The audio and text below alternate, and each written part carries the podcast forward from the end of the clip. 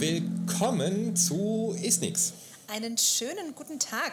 Hallo lieber Alex und hallo liebe Zuhörerinnen und Zuhörer. Hi Steffi. Hi. Und ihr da draußen. Na, wie geht's dir? Sehr gut. Lust auf einen Kampf? Mal definiere. Naja, im Moment ist doch gerade irgendwie, überall kämpfen sie miteinander. Entweder im Großen, was eine Vollkatastrophe ist, ja, oder im Kleinen, so wie bei den Oscar-Feierlichkeiten, wo man sich gegenseitig ohrfeigt. Ich hätte Bock, mich mal wieder mit dir verbal zu prügeln. So, dann, Challenge accepted. Ja. Also, welcher große, bekannte Name fällt dir als erstes ein, wenn du an die FEES denkst? Susan Langmore. Ah, danke für das Stichwort. Wusstest du, dass Susan Langmore vor gar nicht so langer Zeit in Österreich war? Also jetzt nicht präsent, aber zumindest virtuell, mit einer virtuellen, visuellen Online-Fortbildung? Mhm, mhm. Wusstest du? Ja, also, ich habe es dir vorhin erzählt, ne? Ja, okay. Ich weiß alles. Du weißt alles. Okay. Nein, natürlich aber nicht. Ich weiß bei weitem nicht alles. Ja, eine viel interessantere Frage. Ja. Weißt du, was Susan Langmore von der FEES hält? Naja, von der FEES?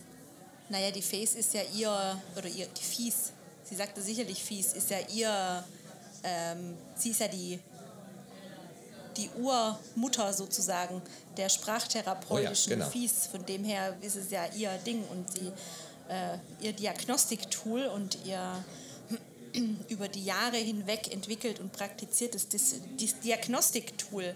Deswegen wird sie das wahrscheinlich toll finden. Und tatsächlich hält sie ja die Wortmarke an FEES. Das ist ja eine registrierte Wortmarke, die ihr gehört.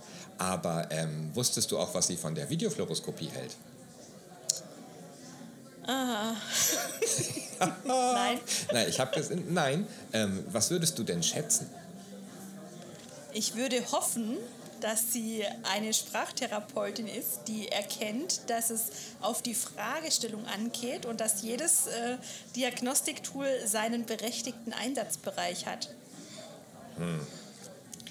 Okay. Ich gebe dir noch einen Versuch. Vielleicht möchtest du deine Antwort nochmal überdenken. Vermutlich na, ich kann's aufklären. Teilt sie dann meine Meinung nicht. Ja, okay, da klär's auf, ja. Nee, ich glaube, sie teilt eher meine Meinung. Ich habe mir nur gedacht, irgendwie, es muss doch mal, wir haben lange nicht mehr gekämpft, oder? Wir haben lange nicht mehr das Thema diskutiert, ob jetzt die FEES oder die Videofluoroskopie der Goldstandard schlechthin ist bei der bildgebenden Dysphagie-Diagnostik.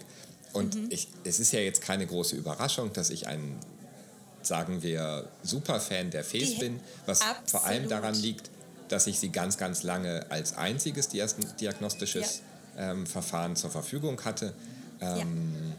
Und ich weiß aus einigen Isnix-Episoden, dass du eine große Freundin der Videofluoroskopie bist. Jetzt kommt halt gleich wieder dein salomonischer Einsatz. Den lassen wir jetzt mal außen vor. Jetzt ist hier mal Haltung angesagt. Alles klar. Jetzt gibt es hier mal nur schwarz oder weiß, beziehungsweise weiß oder blau.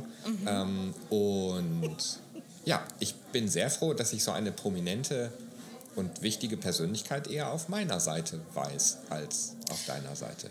Ich glaube, es steht eher auf deiner Seite heißt für die FEES. Nee, Moment. Jetzt nochmal, was ist denn jetzt genau die Meinung? Was ist denn genau die Meinung von dir und von Susan Langmore, wenn es um die Videofluoroskopie geht? Nee, das ist gemein. Ja, ich finde, wir kommen jetzt zur Auswertung und die Auswertung ist 1:0 für die FEES. Au contraire. Mon ami. Also, ja, nee. Es ist ja...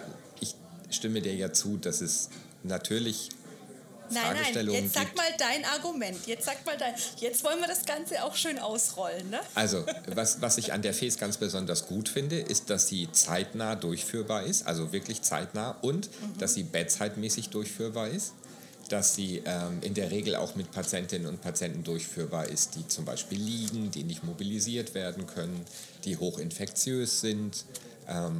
Also die Settings und Situationen, in denen man die Vorstellung, den Patienten vor einen C-Bogen zu setzen, halt auch einfach nicht haben kann. Wo das einfach unrealistisch ist. Aber um das nochmal kurz zu überspitzen, also war jetzt doch quasi deine Ansage, FEES ist besser als Videofluoroskopie.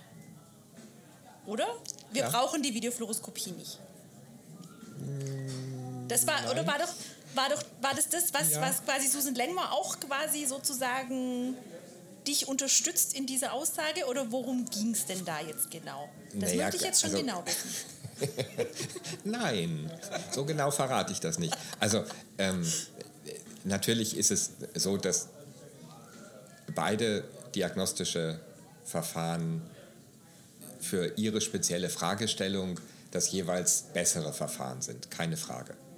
Aber Susan Langmore und ich sind uns da einig, dass, sagen wir es mal höflich, dass die FEES die durchaus häufigere bildgebende Schluckuntersuchung ist, was in Klammern auch ganz gut so ist.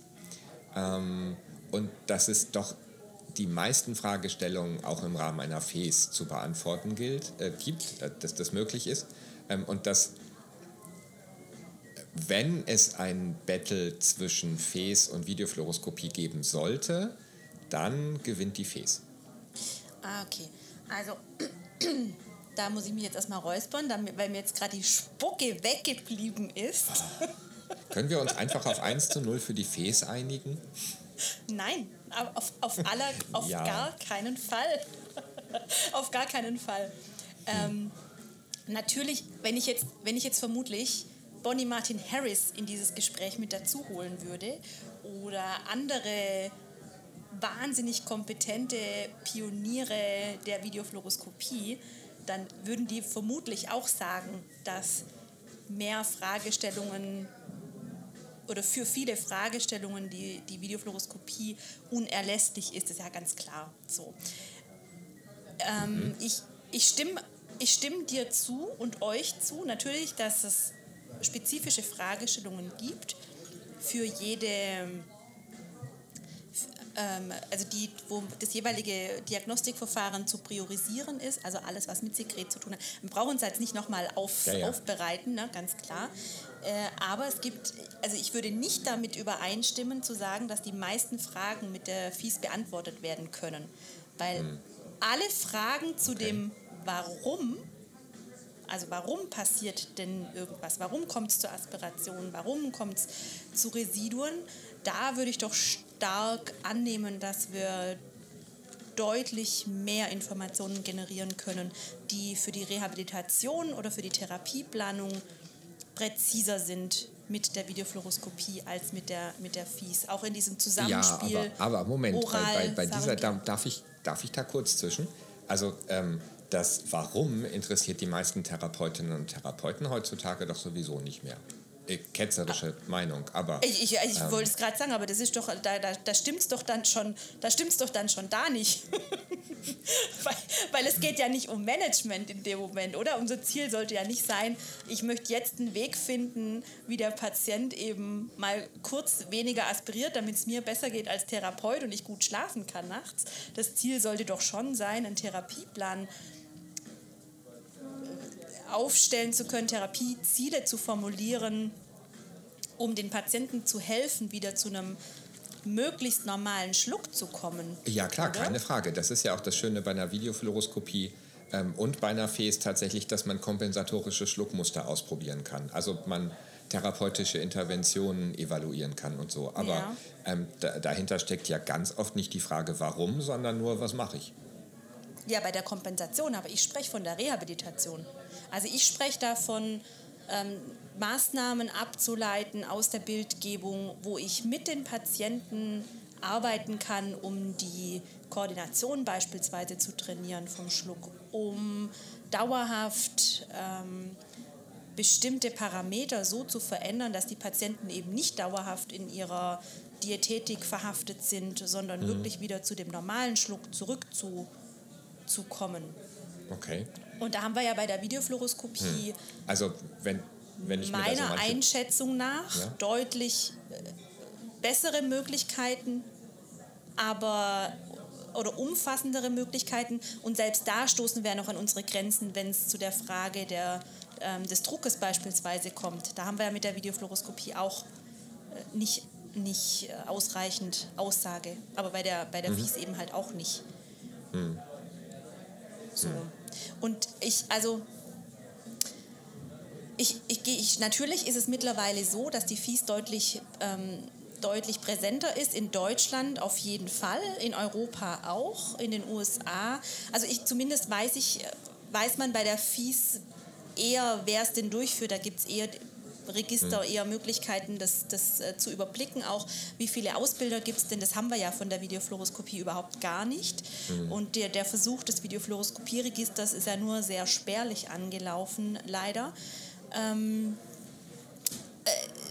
Die Frage ist aber doch, also in den USA glaube ich das tatsächlich nicht, dass da die FEES so sehr dominant ist. Die ist sehr auf dem Vormarsch in den letzten Jahren, ja. Aber da ist es doch viel, viel, viel üblicher, dass die Krankenhäuser Videofluoroskopien auch einfach durchführen. Ja. Also die Frage, was man daraus macht, ob das Potenzial in Gänze ausgeschöpft wird, das ist nochmal eine ganz, ganz andere. Mhm. Weil die technischen Möglichkeiten hätten wir bei uns ja auch in vielen Häusern. Da sind die Gerätschaften sind da. Ja. Überall, wo eine Radiologie ist, im Prinzip kann man mehr oder weniger eine Videofluoroskopie durchführen. Es fehlt einfach an Personal, die es auswerten können. Ja. Die es durchführen gemeinschaftlich können. Genau. Ja. Und auswerten. Und es sind halt so viele unklaren Faktoren, weil es eben diesen einen Implementierungsprozess nicht gibt, sondern es so individuell ist und es ist einfach mit sehr viel Aufwand verbunden und ich denke, dass es deswegen das nicht gibt und ich bin eben ich bin mit der Videofluoroskopie dysphagiologisch groß geworden, deswegen hängt es mir auch wirklich sehr am Herzen. Ich habe absolutes Verständnis für alle deine Argumente, die Profis sind. Möchte aber noch mal vehement bestreiten, dass Profis nicht gleich kontra Videofluoroskopie ist. Boah, langweilig. Ich komme Ende April einfach mal nach Bad Heilbrunn und dann fechten wir das in Person aus. Tatsächlich nämlich, also wenn ich an der Stelle kurz wie so eine Art kleine Werbeeinblendung machen darf, findet Ende April, Anfang Mai, also ein Videofluoroskopie-Seminar statt und es kommt zustande, also das Interesse ist tatsächlich da von Kollegen, das zu lernen und sich da weiterzubilden, weil es doch erkannt wird, dass es einfach unverzichtbar ist im Dysphagie-Management. Ja, den letzten Satz schneiden wir raus. Nein. Unverzichtbar. Nein. Natürlich ist es unverzichtbar. Natürlich ist es unverzichtbar. Wir machen es nur nicht. Das Gleiche ist doch, also worüber wir uns, glaube ich, einig sind, ist dieser Punkt zu sagen, Bildgebung ist unverzichtbar. Okay? Ich weich's mal auf und sage, Bildgebung ist unverzichtbar. Ja. Wobei ich das nicht zurücknehme, meinen Satz. Ich stehe dazu. Ich finde, wir müssen die Bildgebung nach Fragestellung auswählen und nicht nach Verfügbarkeit. Und im Moment habe ich so den Eindruck, dass die Argumente immer sich nach der Verfügbarkeit richten und nicht nach der zugrunde liegenden Fragestellung. Okay, aber wenn das wirklich, das wirklich so wäre, dann wäre die FEES auch in Old Windy Germany mittlerweile flächendeckend verfügbar. Und das ist sie ja mitnichten. Ja, ich glaube, dass es in den letzten Jahren tatsächlich mehr geworden ist. Es haben sich auch mehr Ambulatorien entwickelt oder sind entstanden, wo man zumindest prä- oder postklinisch die Patientinnen und Patienten noch betreut. Aber dass es jetzt irgendwie eine Möglichkeit gäbe, für eine logopädische Ambulanz zu sagen, wir müssen mal was Neues ausprobieren, wir brauchen eine Überprüfung des Schluckaktes, wir müssen irgendwie bestimmte Schritte, die wir gesetzt haben, jetzt evaluieren. Die Fragestellung ist da, wir brauchen jetzt einen Platz. Dann sagen viele Hals-Nasen-Ohren-Ärzte, da kommen sie doch mal in 8 Wochen vorbei. Ja. Das ist nicht zeitnah und das ist auch weit weg von flächendeckend, wenn man irgendwie 300 Kilometer bis zum nächsten HNO reisen muss. Das stimmt. Für eine Schluckuntersuchung. Ne? Und das Problem ist tatsächlich, den Eindruck habe ich schon auch, und das ist im Prinzip die gleiche Diskussion wie: Welche Bildgebung ist denn jetzt die richtige, FEES oder Videofluoroskopie, nur auf einer anderen Ebene, nämlich braucht man die Bildgebung überhaupt? Und es ist schon auch noch häufig so, dass oft argumentiert wird, nee, brauche ich nicht, ich kriege meine Informationen alle aus einer klinischen Schluckfunktionsuntersuchung.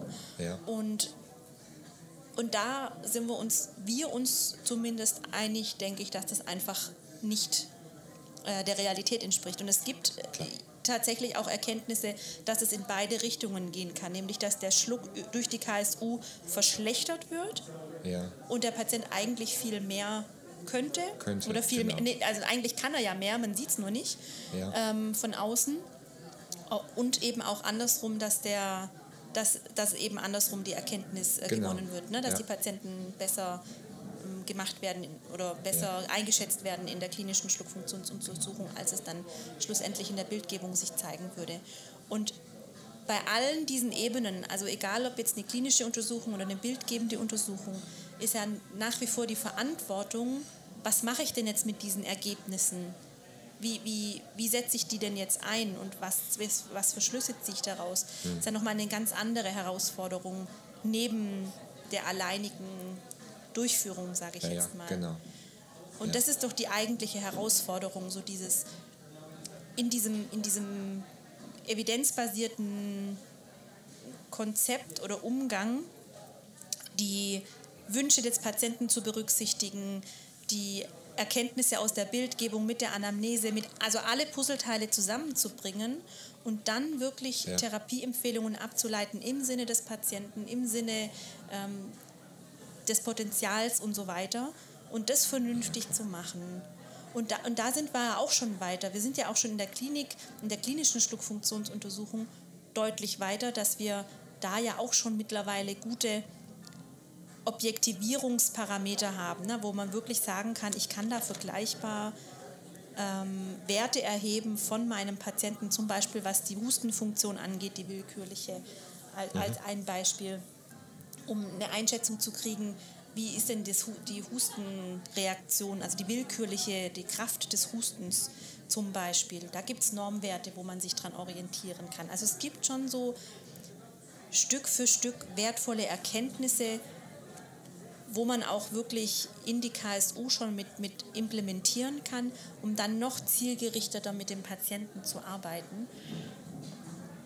Und da sind wir wieder bei diesem Thema, ne? Also da haben wir jetzt auch echt schon öfters drüber gesprochen, dieses Erkennen, dieses Anerkennen von Dingen, die ich nicht weiß und nicht wissen kann. Wo sind die Grenzen in meinem Handeln, sowohl klinisch als auch bei der FEES, als auch bei der Videofluoroskopie. Das zieht sich ja durch alle diagnostischen und therapeutischen Verfahren durch. Ja. Da habe ich oft den Eindruck, da hängt es noch ganz oft. Ich hatte heute ein ganz, ganz spannendes Gespräch mit einem ehemaligen FEES-Auszubildenden, wo wir uns einen Film angeschaut haben, natürlich von der FEES. Aber, ja, natürlich, gucken wir doch keine anderen Filme an.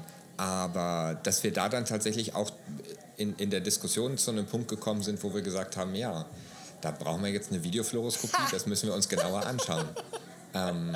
Und dann haben wir den Patienten zur Videofluoroskopie zugewiesen und glücklicherweise gibt es die eben bei uns im Haus ziemlich fix. Und wir haben einen sehr, sehr, sehr guten Radiologen. Der lässt Logopädinnen und Logopäden nicht so gerne zu. Der macht halt eher so sein Ding. Aber er macht es wirklich, wirklich richtig gut. Und die Fragestellung, die man formuliert, beantwortet er immer im Rahmen der Möglichkeiten sehr ausführlich und macht auch eine nachvollziehbare Untersuchung. Von daher, wir sind sehr gespannt, ob wir da ein bisschen mehr Informationen bekommen. Aber an solche Radiologen zu kommen, da hast du schon auch einen Glücksfall. Also wahrscheinlich ist es in jeder Profession das Gleiche. Ja, man hat Interessierte und man hat vielleicht auch mal weniger Interessierte. Meiner Erfahrung nach ist es tatsächlich so, wenn man den Radiologen gut erläutert, warum es wichtig ist, dass da ein Sprachtherapeut dabei ist. Und wenn keiner dabei ist, dann kann man es eigentlich nicht Videofluoroskopie nennen. Es ist eigentlich per Definition eine Tandemuntersuchung und fertig.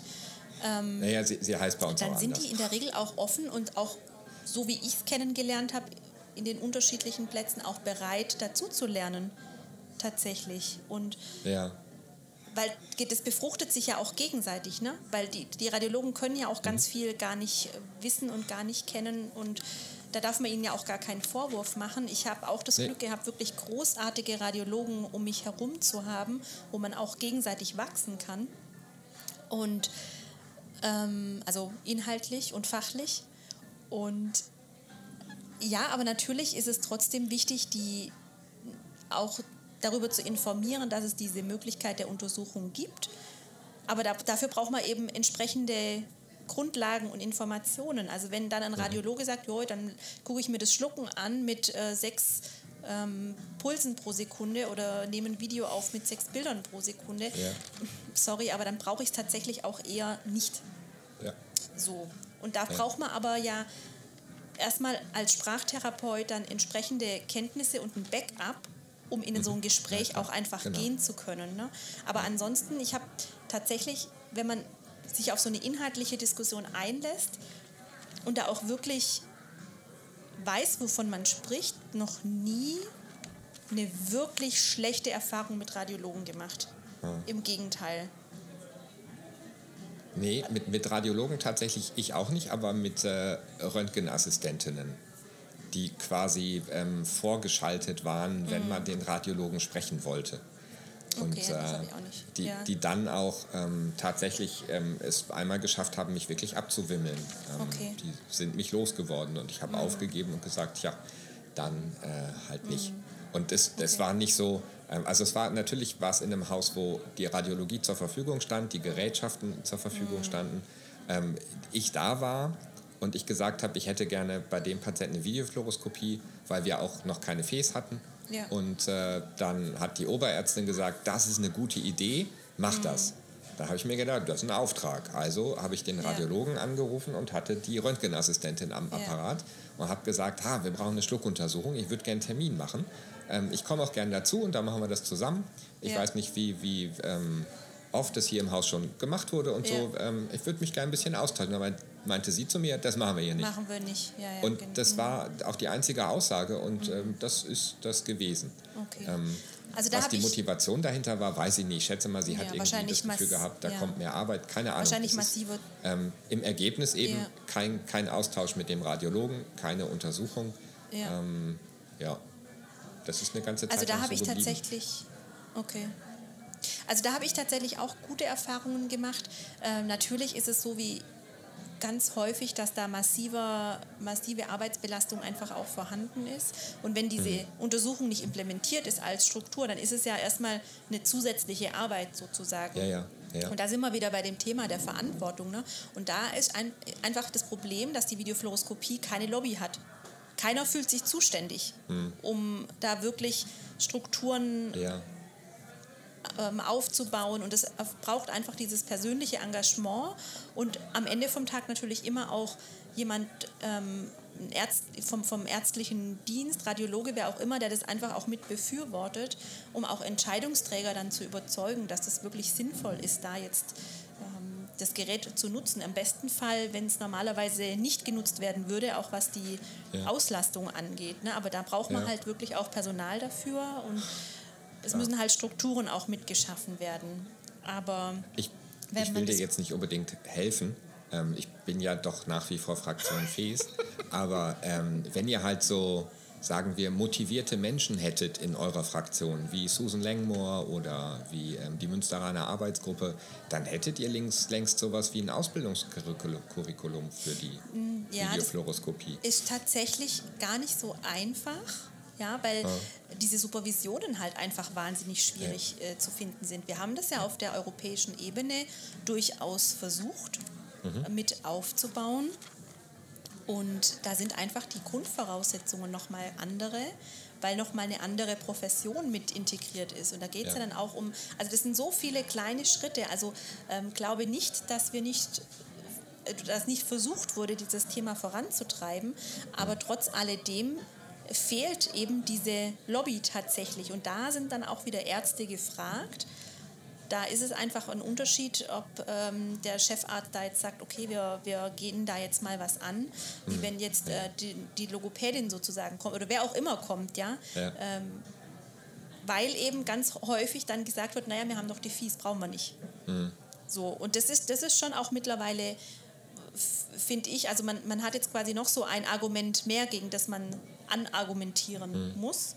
Und wenn man aber jemanden hat, der einem zuhört, dann ist es relativ schnell auch klar und auch vom Tisch, ne? Dass es ja zwei unterschiedliche Untersuchungen sind mit unterschiedlichen Zielsetzungen die eigentlich gar nicht in Konkurrenz stehen dürften.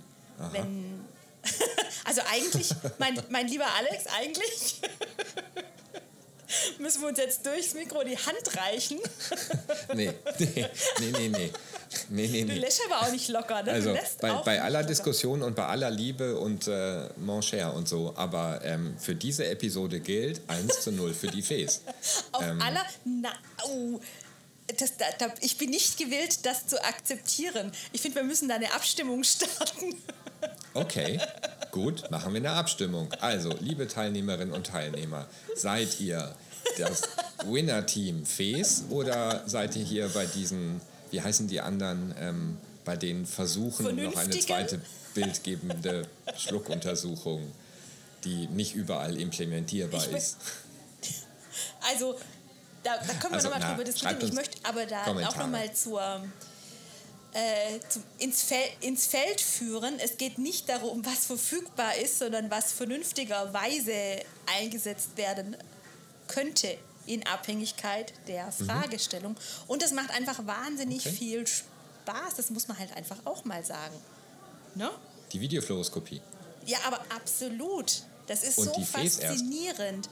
Ja, aber ich meine, ich würde nicht jeden Tag immer diesen Fäßschlauch in der Nase haben wollen. Wenn es notwendig ist, dann mache ich das, gar kein Thema. Aber angenehm finde ich es nicht. Ich finde, das ist durchaus schon auch nochmal ein Argument, wo man sich das überlegen kann. Und dieses Argument der Strahlenbelastung, was ich ja auch so oft höre, was ich auch nicht mehr hören kann. Ich kann es nicht mehr hören, wirklich. Da muss man einmal irgendwie 2 Stunden mit dem Flieger unterwegs sein, da hat man irgendwie die 10-fache Strahlenbelastung,